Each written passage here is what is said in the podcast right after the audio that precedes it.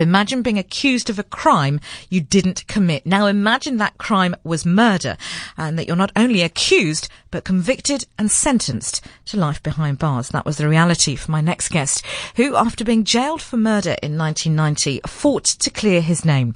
After 12 years in prison, Raphael Rowe eventually had his convictions quashed and walked free from court. Uh, Raphael, who has since his release worked as an investigative journalist for the BBC, joins us now now not only to share his uh, extraordinary story, but also to talk about his latest project uh, as the host of a new Netflix series, Inside the World's Toughest Prisons. Raphael, welcome to Late Nights on Cape Talk. Great to have you uh, with us uh, on the line from, I believe you're in London this evening. I am in London and thank you very much. It's a pleasure to join you tonight. Yours is a quite extraordinary story and uh, I sort of, I came across it by, by accident really, um, having watched your, um, an episode of your Netflix season, uh, series, which we'll talk about in just a minute, but, uh, and then Googling you, I then found out, uh, more about your extraordinary background. Um, and it, it, would be great if you could just share, um, and I say briefly, and I know it's not really something that can be done briefly. Uh, but you, essentially, you were convicted of murder in 1990 um, in the UK as part of um, uh, a group of people who became known as the, the M25-3. And the M25, for those of you who may not realise, um, is a big highway that goes essentially round uh, around London in the south of England. So how how did this happen? What happened to the point that you spent 12 years behind bars for a crime that you didn't commit? Well, you say it's extraordinary, but it's also inspirational um, simply because of the, the, the final outcome.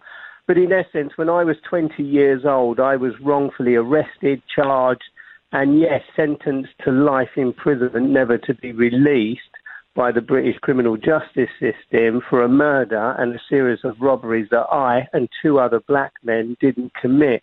The victims of the crimes described the perpetrators of being two white and one black, yet three black men spent 12 years in prison convicted of those crimes.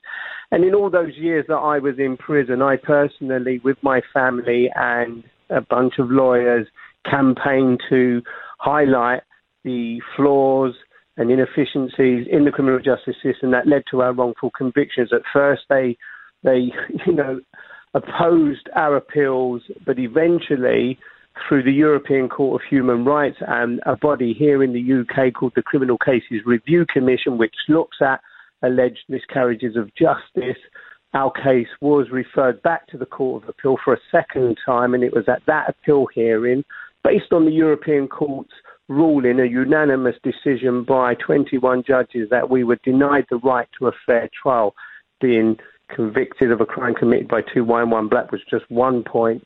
And so our convictions were quashed in the year 2000. After 12 years, I was arrested in 1988 when I was 20, and I was released in June 2000 when I was 32 years old. Unbelievable. I mean, just, just unbelievable. Now, there are, there are a myriad of questions that, that I have for you and that I've had since, since I heard about your story. But, uh, for, in order, in order to make sure that we have time to, to, to sort of cover everything, and I really do want to talk uh, about the series the moment that you were convicted, what was the first thought that went through your mind? And and was it a was it a surprise to you that you were convicted, or had you had your your legal team said, "Listen, this is not looking good for you"?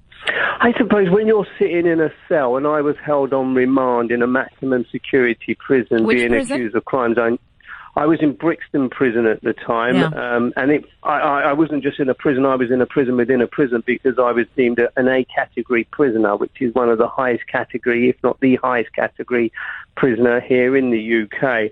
And I suppose it was during those 18 months waiting to be taken to trial that that my most angry times and frustration as my lawyer said, oh, this is going to happen, that is going to happen. And I suppose when I heard the jury come back and say guilty, despite the fact that there was overwhelming evidence during the course of the trial that suggested we were not guilty, and I go back to the point the victim stood in the dock and said, you know, the perpetrators we believed were two white and one black and gave descriptions of blue eyes and fair hair. Yet here I was, a man with dreadlocks, as was one of my co-defendants. And so we were convicted. So when the jury read out the verdict guilty, um, it just boiled inside me. I, ang- I was angry, I screamed, I shouted, I was dragged out of the dock and down to the cells.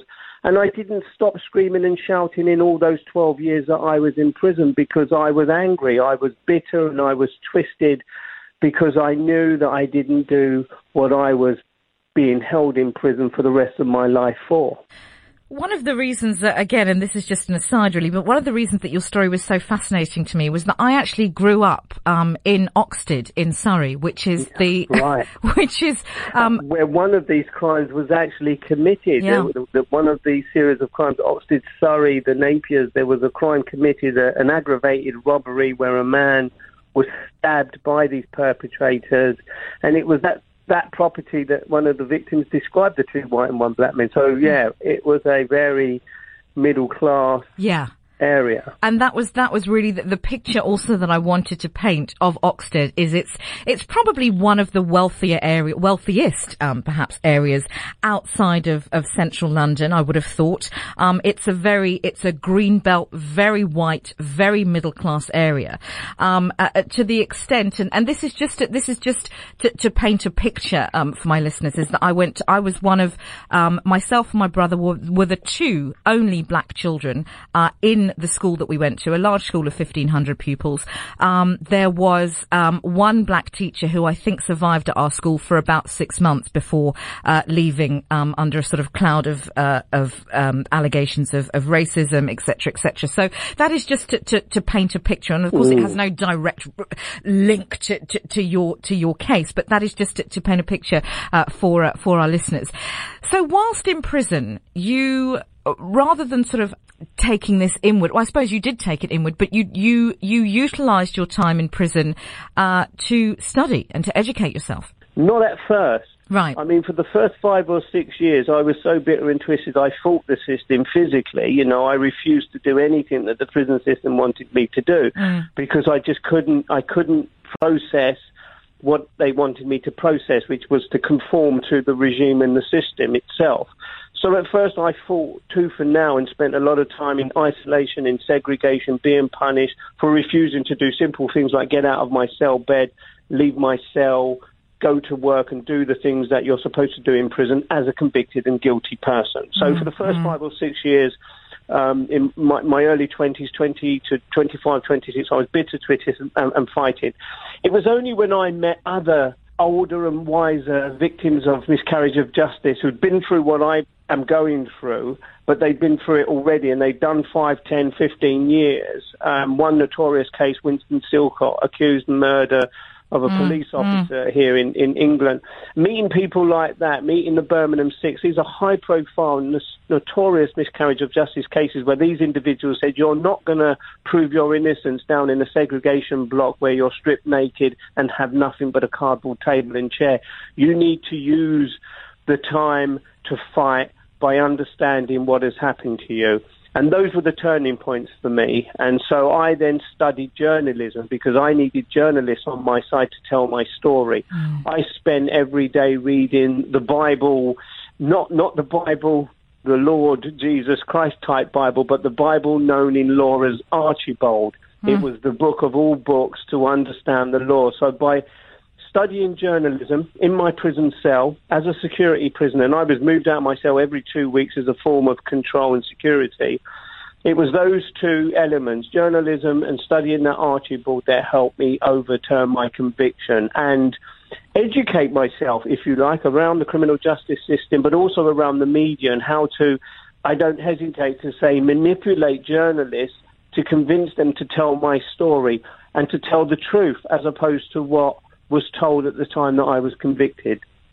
I don't think it would be unfair to say that that the the legal justice system uh, and uh, and the, the, criminal justice system in the UK is certainly no friend of the young black male. We have seen that, um, you know, for certainly my experience of growing up in the UK um, with uh, with with a, a, brother, you know, and, and particularly also where we lived. I mean, I remember we lost we left our keys once at, at home, and so my brother nipped over our back fence uh, to go in through our back door and find the and to get the key under the under the under the mat, within three minutes, mm. four police cars had turned up at our home, um, and wouldn't, and it was only, and, and we, which we were forced to sit in uh, until my white mother returned home and said, yes, these are our children. So it's, it, mm. the, the, this, and, and your story is, is not the first story of, of its kind.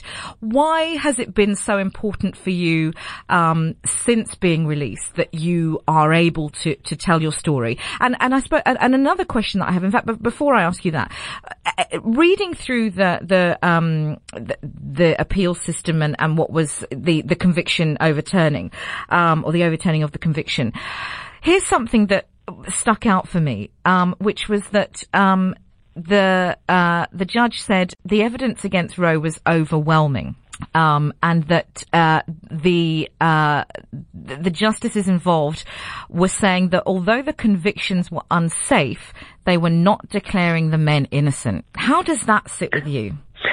At the time, I was I was annoyed, but it didn't it didn't surprise me. They've said that before in other cases because of the status quo.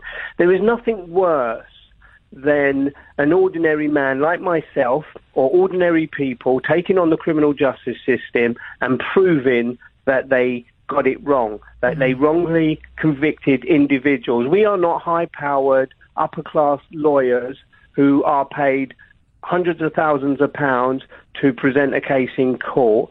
I, like many others, are ordinary people. And so for me to prove to my lawyers that I was innocent and for my lawyers to take that information to the court and challenge the court. The status quo had been challenged, the status quo that the British criminal justice system did not get it wrong.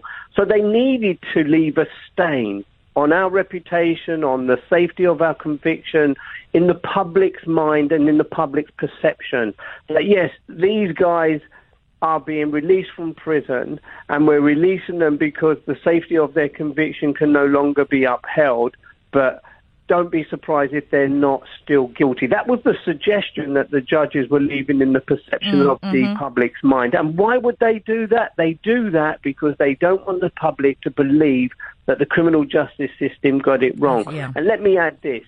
Let me add this. If if we were guilty, why would you let us go? Why would you release three men who have convicted an horrendous murder and a series of very serious robberies and attempted murders. Why would you let them go? They knew we were innocent from the very beginning, but they needed to tarnish our reputation. And to be honest, walking out of that court on that day, it didn't matter what they said, I'd won back my freedom. I'd been called all the bad names you could imagine. So being told once again by a judge that we may not be innocent had no weight with me whatsoever. Hmm. Interesting, interesting. If you are just joining us, uh, Raphael Rowe is my guest uh, on late nights uh, this morning, uh, and his story is uh, is extraordinary. But as he says, also inspirational. Convicted of a murder that he didn't commit in 1990, he spent spent 12 years in prison before the conviction was finally declared unsafe and overturned. Let's talk about life life since since being in prison. So you'd obviously you'd you'd studied journalism while in prison. Um, was it r- very obvious to you that that would be your uh, your career progression uh, once you left, and that that was what you wanted to do? No, it wasn't. I, I, I studied journalism because I needed to get journal- understand how journalists work, yeah. so they would write and tell stories. Yeah. I never got to finish the correspondence course that I was doing in prison because of the the, the, the, I was a high category prisoner, so it meant that I lost a lot of the paperwork. So I never got to complete the course when I got out of prison in the year 2000, I was just very fortunate that I met somebody who was in a position of power working for one of the most prestigious radio programs here in the UK called the Radio 4 Today program. Mm. It's the program that the Prime Minister wants to get on every day to make their point across to the most important movers and shakers, if you like, here in the UK.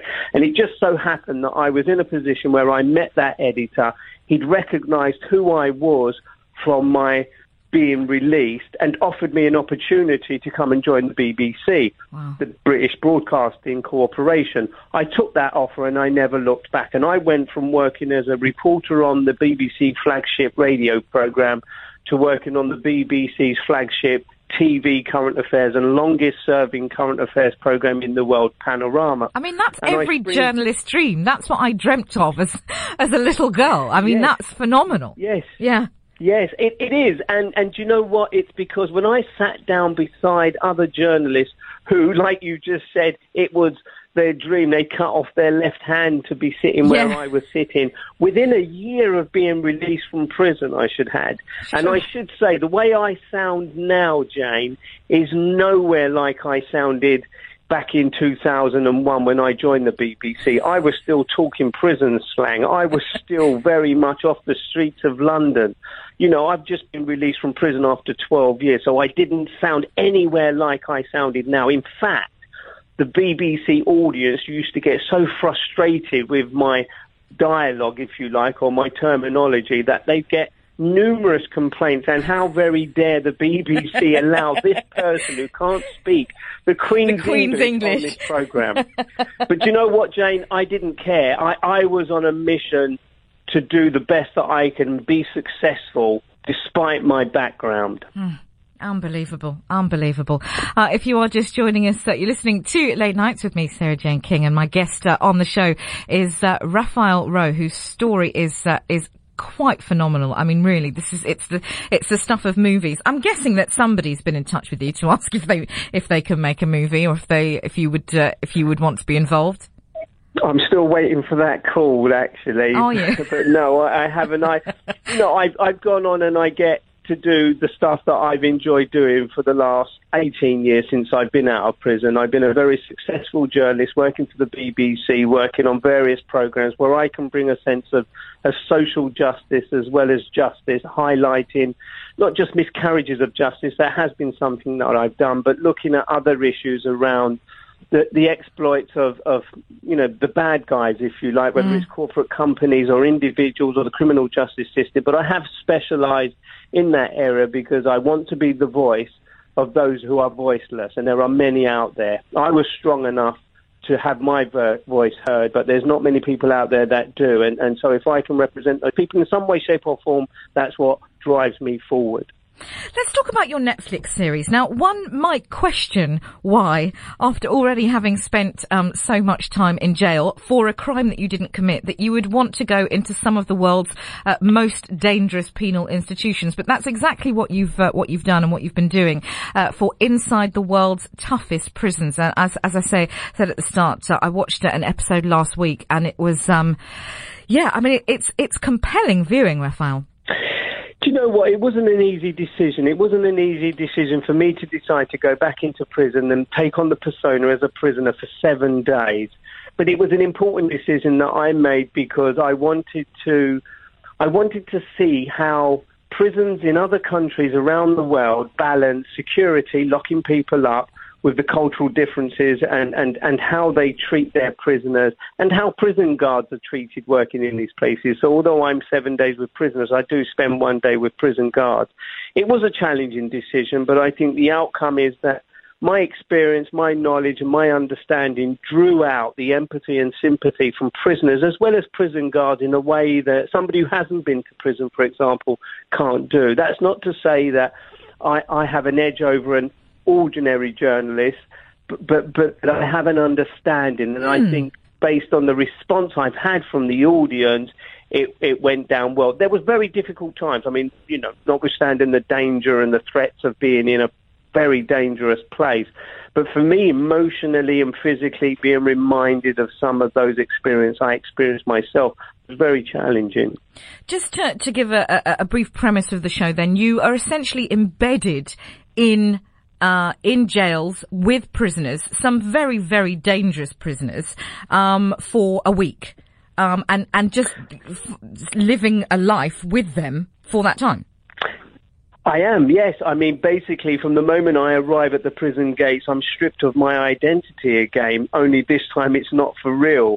It is to an extent that I'm, you know, everything that I own, my clothing and my identity is stripped away, and I'm given another prison number or I'm given prison clothes, and then I'm taken into the prison and handed over to the prisoners, if you like, and they they take control of me. So I have to, but I suppose try and understand how they exist. You know, these are places that don't have the resources to rehabilitate prisoners. They don't have the resources in some places to even feed the prisoners. Yeah. It's that horrendous. And, and the level of security for rapists, murderers, gang violence, individuals. I mean, these are some of the most, if not the most dangerous prisoners in these prisons in those countries. Brazil, Belize, Ukraine, were were some of the first places that I, I, I went to, and Papua New Guinea. Um, it, it, was a really challenging. It was challenging, but but you know something. There was something. There was this rapport that I was able to develop with the prisoners because I was giving them an opportunity to share to share their voices. And, mm. and that, that's not to say we should have sympathy for murderers and rapists. That's not what I'm saying. What I'm saying is if we want to stop the next murderer, if we want to stop the next rapist, if we want to reach into communities and change things, we need to hear from those that have already done it. How can we change things? That's what was important. The the show reminds me of uh, of a show, uh, and very very slightly, it has to be said, um, that Ross Kemp did a few years ago, and that sort of became notorious. Ross Kemp going into prisons, and of course he came here to South Africa to one of our um, sort of better known prisons, or probably the, the most infamous prison in South Africa, Pollsmoor Prison. Um, but of course he wasn't embedded. He wasn't staying in in the I say staying like it sounds like a hotel, but he was not embedded with the prisoners. He was doing sort of you know talking heads with with uh, with the with the inmates. Did you feel that your experience of having spent 12 years in prison, even though you're going to countries where you wouldn't necessarily speak the language or the, or the vernacular or the dialect, you, you spoke a similar, I guess, soul language, language of experience that allowed you to uh, communicate with, with inmates in a way that, let's say, um, one of your um, BBC colleagues wouldn't be able to do, who hasn't had that experience at all? Absolutely. I mean, there was an aura around me in these environments that sort of came out, if you like. It kind of oozed itself in the same way that I survived in real prison as a prisoner, being one of those who was attacked, who would attack, who was you know, the victim in many different ways, but, but knew the system. And that aura of a prisoner and prisoners who are listening to this or prisoners and people that have spent time in prison will know exactly what I'm talking about. But there is an aura around a prisoner when you've served a long time in prison, uh, an instinct, a back against the wall kind of thing. That, that kind of comes out. Prisoners know instinctively that there is something about you as an individual that is the same as them. You survived an environment that is far more dangerous than most other places. And sometimes I didn't even have to tell prisoners. They would come up to me, in Ukraine in particular. A prisoner came up to me and he said, You've been to prison before. And these were, mm. I believe, quite racist individuals who didn't want to interact with me and wow. the only other black prisoner that was in this prison. But I felt that vibe. But then that was broken down by the simple fact that although my colour is different to theirs, I'd been to prison. Now, I hadn't told these prisoners, but they came up to me in the exercise yard and they said, You've been to prison. I can see in your positioning, the way you stand, the way you carry yourself, that you've been to prison. And that's not something I do on the outside world, but in prison, instinctively, I move to the corner. I put my back against the wall. I behave in a particular way so prisoners knew that I was one of them. And I suppose that came out in all the time that I went around these prisons. What do you want people to to take away from from the show? I mean, there is obviously um, an entertainment aspect. It is it is entertaining. Mm. It is compelling viewing. But but uh, aside from that, what do you want people to take away from the show? I think it's important that people understand that prisons in different places around the world operate in different ways. And I think the most important thing is, is that when somebody goes to prison, if, at some point they will be released. At some point, that individual could become your neighbour. And that it's important that whilst they're in prison, we do as much as we possibly can to rehabilitate that individual. Now, yes, many of these individuals are in for murder, robbery, and serious other offences like rape, but the majority are in for other offences where they will be released and they will be released back into society. So I hope that when people watch this, they get a, a deeper insight into what really goes on in these secretive places like prisons, but more importantly, that they take a stand in their own mind and think, well, when this person is released, they need to be rehabilitated, not for their own sake, but for society. So when they come back out into society and they're we're socialized, that they don't commit another crime because they would be that victim. One thing that I did want to ask you before we end, Raphael, is and and it might seem like a, a, an obvious question or or an obvious answer, but I wanted to hear from you. What has been the most defining moment in your life? Going to prison for a crime I didn't commit, coming out of prison and becoming a, a journalist, having two sides of my life mm. has allowed me to to appreciate time, space, because there was a moment in my life where I thought this was it. I was confined in a six by nine square space, concrete bars, and that was the end. That's where I was going to die. I was not going to see the light or or breathe fresh air again. And you've got to. It's important to say this. You've got to understand that when you're in that confined space of being trapped by a wall, you don't see beyond that wall. You can see the sky, but you can't see a distance. Hmm when you travel in a vehicle, when you're released from prison or taken out of prison, you travel faster than your feet can carry you. I didn't expect any of that to happen again. So I suppose when it did, it made me realize that life and time is far more important for all of us. Will you write a book? Eventually. I, I, I, you know, interestingly, while I was in prison, I wrote a diary. And I kept a diary in for 12 years.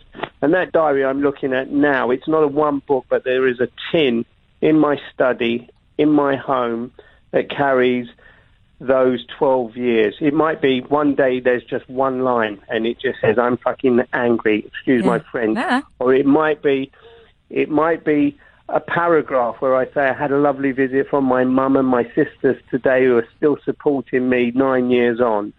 it might be, it was my birthday and I got a card with a kiss from my mum. And there are pages where I've just done a cross which expresses how angry. So I've written a diary, but I haven't written a book. Hmm, extraordinary. Are you still angry? No, I'm not. I was angry for 12 years, and I've tried to be consciously aware of the fact that those 12 years of being angry and bitter was while I was in prison. Now I'm a free man. I shouldn't allow I shouldn't allow it to consume me in the way that it did when I was in prison. I was very militaristic when I was in prison. Didn't make any friends or associate with very many people and I wasn't going to allow that bitter and angriness to consume me on the outside. Uh, the show is called Inside the World's Toughest Prisons, and uh, season three uh, has just been announced. It will be starting uh, on Netflix on the 14th of December, but season two is out, available for you to watch. Please do yourselves a favour and uh, and uh, and take a look at it. It is quite, as I say, quite compelling viewing. Raphael, it's been a real pleasure to have you on the show. Thank you for speaking with such with such candour about your story, and all the very best. Thank you very much, Jayne. It's great talking to you too. Have a great show.